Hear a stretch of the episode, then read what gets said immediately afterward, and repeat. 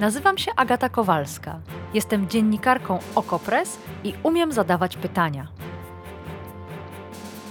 Wciąż jeszcze wierzę, że świat można ponaprawiać, więc swoich gości, polityków i ekspertki pytam o rozwiązania.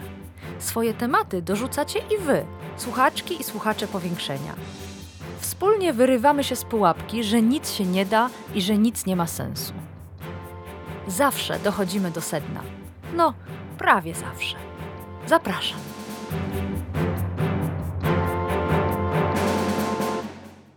Ukraińscy przywódcy, w tym prezydent Władimir Zełański, od dłuższego czasu zapowiadali start dużej operacji kontrofensywnej w kierunku Hersonia. Działaniom w rejonie tego miasta towarzyszy zarazem całkowite embargo informacyjne, a ukraińscy oficjele apelują do lokalnych władz i do ludności, by nie informowali o postępach ukraińskiej armii. Tak pisał wczoraj na łamach Okopres Witold Głowacki, autor naszego cyklu Sytuacja na froncie. Pisał też, że w działaniach wojennych obu stron trwa impas. Czym miałby być przerwany? Czy pomogą w tym polskie czołgi twardy i amerykańskie wyrzutnie HIMARS? Dlaczego Hersoń jest tak ważnym punktem na mapie działań wojennych? Dzisiaj w powiększeniu wracamy do Ukrainy i wraz z nami wraca Witold Głowacki. Zapraszam. I rzeczywiście, dziennikarz Okopres, Witold Głowacki jest naszym gościem. Dzień dobry, Witku. Dzień dobry, dzień dobry Państwu. Chciałam się przyjrzeć Twojemu artykułowi, Twojej analizie i zacząć rzeczywiście od tego impasu, o którym piszesz. Nie było Cię przez jakiś czas, cykl miał przerwę i okazuje się, jak piszesz, że w czasie tej przerwy wiele się na froncie nie zmieniło. Oprócz oczywiście śmierci. Ludzie giną cały czas. Z czego wynika ten impas? Czy mógłbyś to opisać? Tak najkrócej wydaje się, że bierze się to stąd, że Rosjanie wyczerpali swój potencjał ofensywny w trakcie zdobywania e, Siewierodoniecka i Łysyczańska. W związku z tym tam w Donbasie linia frontu zatrzymała się w miejscu, które niejako zaplanowali sobie Ukraińcy, czyli na tej linii Siewiersk-Bachmut. Do tego doszła e, jeszcze nowość w tej wojnie, jaką jest używanie na coraz większą skalę przez stronę ukraińską wyrzutni z amerykańskich dostaw, wyrzutni pocisków rakietowych HIMARS, e, które są bardzo skuteczne w niszczeniu w tym wypadku przede wszystkim e, składów amunicyjnych, które Rosjanie sobie rozmieścili za liniami frontu. I skala tych zniszczeń jest już na tyle poważna, że mogło to być dodatkowym czynnikiem spowalniającym te rosyjskie wysiłki ofensywne. No to odwrócę pytanie. A dlaczego Ukraińcy nie postępują dalej? Dlaczego nie są w stanie, choćby z tego rejonu, wyrzucić Rosjan?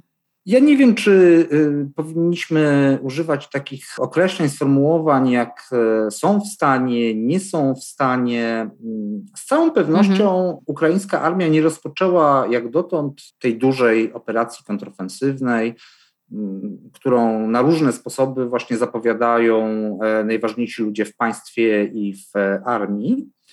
I jednocześnie e, wydaje się, że e, zgromadzone przez e, Ukrainę e, rezerwy, powołane pod broń nowe jednostki,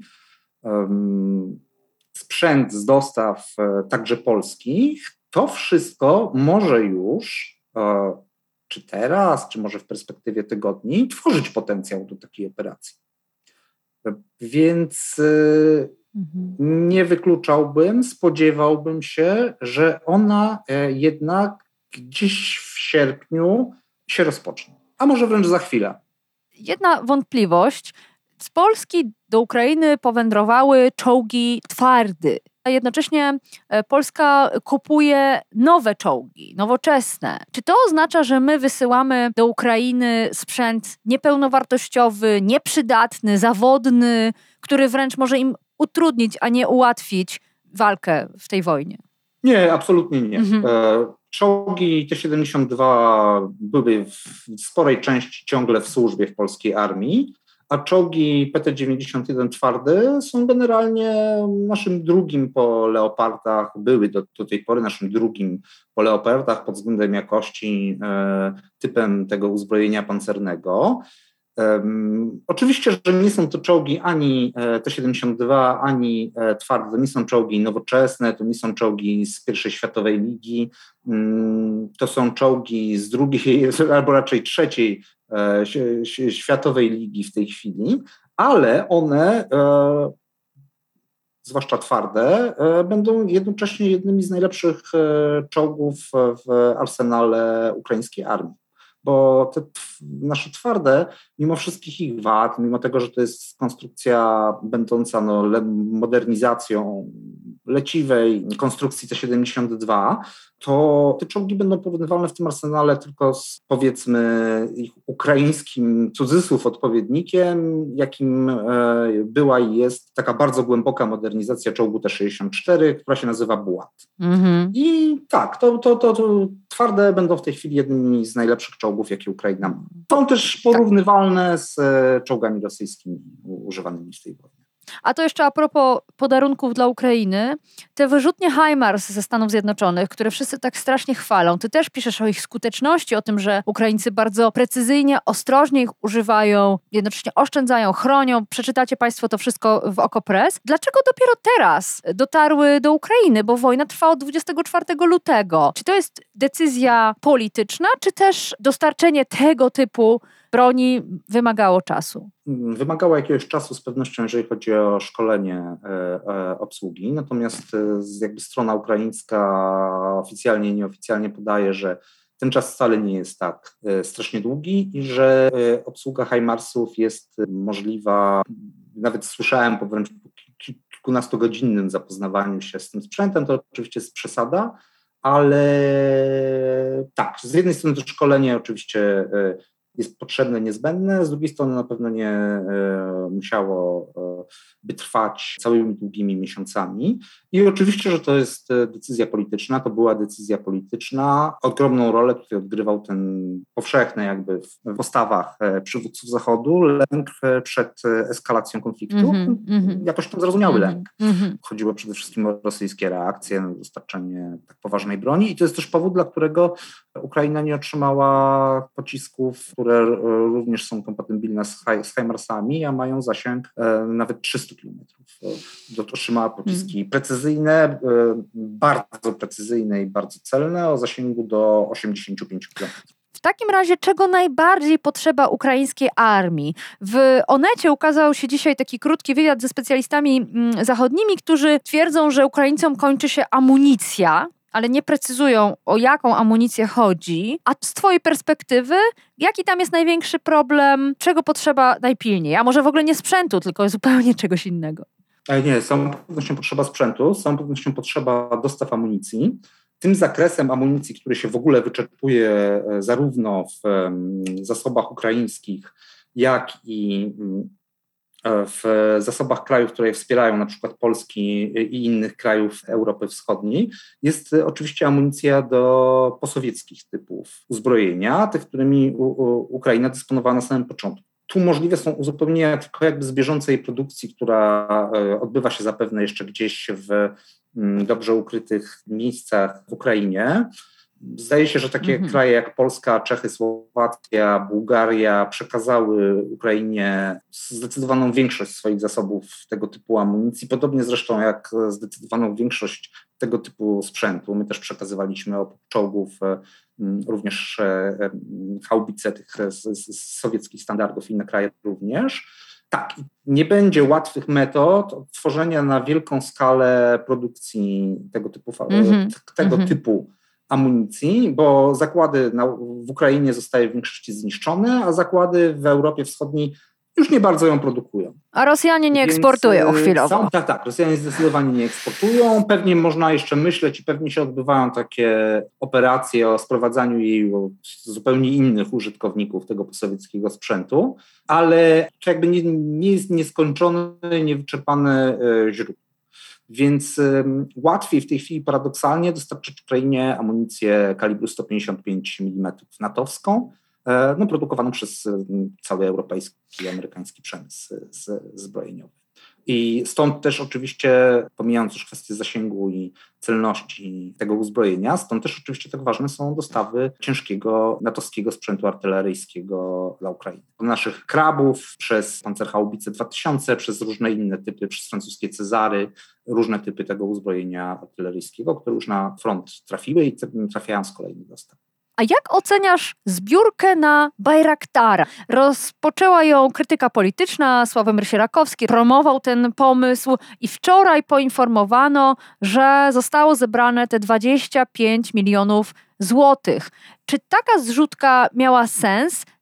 A może inaczej, nawet nie sama zrzutka, ale czy dokładnie ten sprzęt, ten mm, dron jest czymś absolutnie niezbędnym, bo trwają inne zrzutki, drobniejsze, można powiedzieć, na noktowizory, kamizelki kuloodporne, hełmy, a tu dron za ciężkie pieniądze, kupowany od Turcji. Jak to oceniasz? To znaczy, ja generalnie uważam, że każda zbiórka e, na potrzeby ukraińskiej armii, ukraińskiego społeczeństwa mm, jest w, w tej chwili jak najbardziej uzasadnionym, szczytnym przedsięwzięciem. I tak samo jest właśnie z tą zbiórką. Co do takiej racjonalności tego wydatku, tak, no oczywiście można by z tym długo e, polemizować. Bajraktary w tej fazie wojny już nie odgrywają takiej mm, kluczowej roli jak e, w, tej pierwszej Dlaczego? fazie. No także ze względu na to, że e, Rosjanie wzmocnili swoją obronę przeciwlotniczą, jakby w tej chwili są bardziej zdolni wzdłuż linii frontu do zestrzeliwania sprzętu tego typu. Pamiętajmy, że Bayraktar to jest duży dron, to jest, jeżeli chodzi o rozmiary, mniej więcej w połowie drogi między taką amunicją krążącą, a w ogóle samolotem bojowym. Żeby go efektywnie, odpowiednio bezpiecznie z, z ukraińskiego punktu widzenia używać, po prostu muszą istnieć określone warunki. Więc można by się zastanawiać, że to 25 milionów złotych e, może lepiej byłoby wydać na znacznie większą liczbę e, dronów będących e, amunicją krążącą, takich jak, nie wiem, polskie Warmate albo Switchblade, albo jest wiele innych tego typu ofert i, typów uzbrojenia i w tej chwili to właśnie ich Ukraińcy najczęściej używają do przeprowadzania takich poważniejszych ataków e, za pomocą dronów. Ale jeszcze raz powtarzam, zbiórka na Bayraktara z całą pewnością przyciąga uwagę opinii publicznej, z całą pewnością to jest jakiś sposób na zebranie dużej kwoty. Warto tu jeszcze pamiętać, że producent Bayraktarów w przypadku na przykład litewskiej składki sfinansował e, ostatecznie ten sprzęt jakby z własnej kieszeni, oczywiście uzyskując w ten sposób korzyści wizerunkowe. Tak, a pieniądze e, przekazał Ukrainie. Tak, więc być może ten, tego typu scenariusz też się tutaj powtórzy i z tego punktu widzenia też można to potraktować mm -hmm. jak takie racjonalnie rozsądne. Tak, wydarzenie społeczne, może mniej wydarzenie istotne militarnie, ale na pewno wydarzenie bardzo istotne społecznie, co ma wpływ na to, czy pamiętamy wciąż o tej wojnie. Jeszcze chciałabym, żebyśmy wrócili na front. Czego nie wiemy a chcielibyśmy wiedzieć, jeśli chodzi o to, co tam się dzieje, albo co się wydarzy w najbliższym czasie? Ja na przykład chciałbym wiedzieć, nie będę tego wiedział, to jest jasne, a nawet jak będę wiedział, to z kolei będę się czuł zobowiązany, żeby tego nie powiedzieć. Chciałbym mieć na przykład pełny obraz tego, jak wyglądają w tej chwili ukraińskie rezerwy, zarówno ludzkie, jak i sprzętowe kiedy tak na przykład liczymy sobie czołgi, które Ukraina e, otrzymała e, od Polski, od innych krajów Europy Wschodniej, teraz te dostawy twardych, no to jakby staje się jasne, że tylko niewielka ich część, jak dotąd, trafiła e, na front. A o czym to świadczy Twoim zdaniem? To że znaczy, są zapasy, że jest rezerwa? Tak, to, to świadczy o tym, że jest rezerwa i że Ukraińcy cały czas mobilizują, szkolą i jakby mają w odwodzie strategicznym, no, duże e, powołane do życia w ramach akcji całej powszechnej mobilizacji, która tam się odbywa od pierwszego dnia wojny, e, całe duże jednostki na poziomie właśnie brygad. Kiedy jeszcze nie było mowy o czołgach PT-91 twardy, i tutaj nie wiemy też, ile ich zostało dostarczonych, ale podejrzewam, że to jest raczej taka większa niż mniejsza liczba. Ogólnie mieliśmy ich nieco ponad 200 e, w naszych zasobach. Podejrzewam, że może nawet większość tego trafiła w, lub trafia do ukraińskiej armii. Jeżeli dodamy do tego również tę część czołgów T-72, które na front nie zostały jeszcze wprowadzone, to robi się tego całkiem sporo. kiedy jeszcze nie było mowy właśnie o PT-91, major Fischer na lamach polityki tak wyliczał całkiem, e, całkiem przekonująco, że Ukraińcy mogą szkolić tam 10 e, mniej więcej e, brygad zmechanizowanych. Być może szkolą jeszcze jakieś brygady pancerne i tak może wyglądać ich potencjał e, przygotowywany z myślą o kontrofensywie. Ja zawsze Państwu to mówię, że lubię rozmawiać z Witoldem Głowackim, który nawet zajmując się tak dramatycznym i tragicznym tematem, jakim jest wojna, jest w stanie znaleźć e, światełko w tunelu i wątek optymistyczny. Mam nadzieję, że Ukraińcy te zasoby i te zapasy mają. E, jeszcze tak, i tutaj chciałbym dodać, że tak, że my tu nie mamy jakby pewności i oczywiście jest jasne, że Ukraina nie ujawnia tego typu danych i nie powinna tego e, e, robić pod żadnym względem, ale ja jednocześnie bym się, znaczy nie byłbym gotów się zakładać o to, czy te gromadzone przez Ukrainę z myślą o potencjale kontrofensywnym rezerwy są rzeczywiście znaczne i silne w tej chwili. Pamiętajmy jednak, że e, próba obrony rejonu Łysyczańska i Siewierodoniecka była bardzo kosztowna, że rzucano tam do obrony e, również jednostki e, obrony terytorialnej, które w tych straszliwych warunkach naprawdę potężnego, nieprzerwanego ostrzału artyleryjskiego, który tam dominował i w ogóle bardzo ciężkich pod każdym względem walk, które się tam odbywały, no ledwo sobie radziły. Trudno powiedzieć, czy to jest właśnie świadoma decyzja o oszczędzaniu sformowanych w ramach mobilizacji jednostek, ale jednak takiej regularnej, dobrze wyszkolonej armii, czy to był jednak przejaw tego, że tych rezerw w tamtym momencie nie było. To jest, to, to jest pytanie, hmm. które, które, które, wydaje mi się tutaj całkowicie otwarte. Hmm. Piszesz, jeszcze wrócę do początku naszej rozmowy, piszesz o impasie, co może wielu z nas, a na pewno mnie, kojarzyć się z pewnym zawieszeniem, chwilą nawet może spokoju. Ale z dalszej części Twojej analizy wynika jasno, że to nie jest prawda. Czy ta wojna jest... w tym momencie jest bardzo krwawa? Innymi słowy, czy jest dużo ofiar? I jeśli tak, to po której stronie i których ofiar? Cywilów, żołnierzy? Jak to wygląda? Czy możemy to jakoś oszacować? W tej chwili e, absolutnie ten impas nie oznacza e, spokoju, uspokojenia.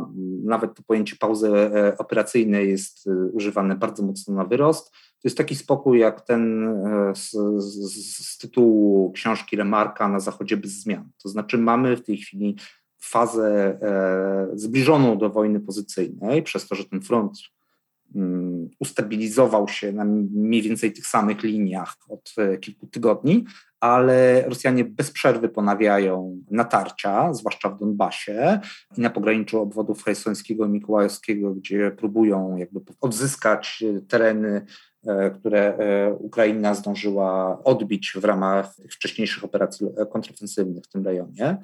Cały czas towarzyszy temu ogromny, e, nasilony e, ostrzał e, artyleryjski, mimo tego, że Ukraińcom udało się jakby część tej logistyki amunicyjno-paliwowej zdezorganizować za pomocą wykorzystania między innymi HIMARSów, ale też oczywiście artylerii, też amunicji krążącej. Tu codziennie giną ludzie. Owszem, może walki nie mają takiego natężenia jak w tych kluczowych dniach walk o Siewierodoniec, a następnie Łysyczańsk. Natomiast tam się toczy krwawa, okrutna e, wojna, w której Rosjanie bynajmniej nie porzucili dalszych prób dążenia do opanowania obwodu donieckiego, najpierw jego północnej części, a następnie całości. Wojna się nie skończyła, wojna po prostu weszła w fazę bardziej pozycyjną w tej chwili. Na skutek również e, bardzo skutecznej ukraińskiej obrony. Mówił Witold Głowacki, dziennikarz Okopres i autor naszego cyklu Sytuacja na froncie, do którego Państwa odsyłam i bardzo, bardzo polecam. Dziękuję Ci, Witku. Dziękuję, Agato. Dziękuję Państwu. Do usłyszenia.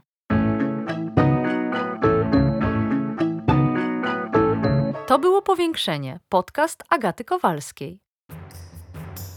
Powiększenie znajdziesz na stronie Okopres i w Twojej ulubionej aplikacji do podcastów. Masz pomysł na temat albo komentarz? Napisz do mnie agata.kowalska małpaoko.press.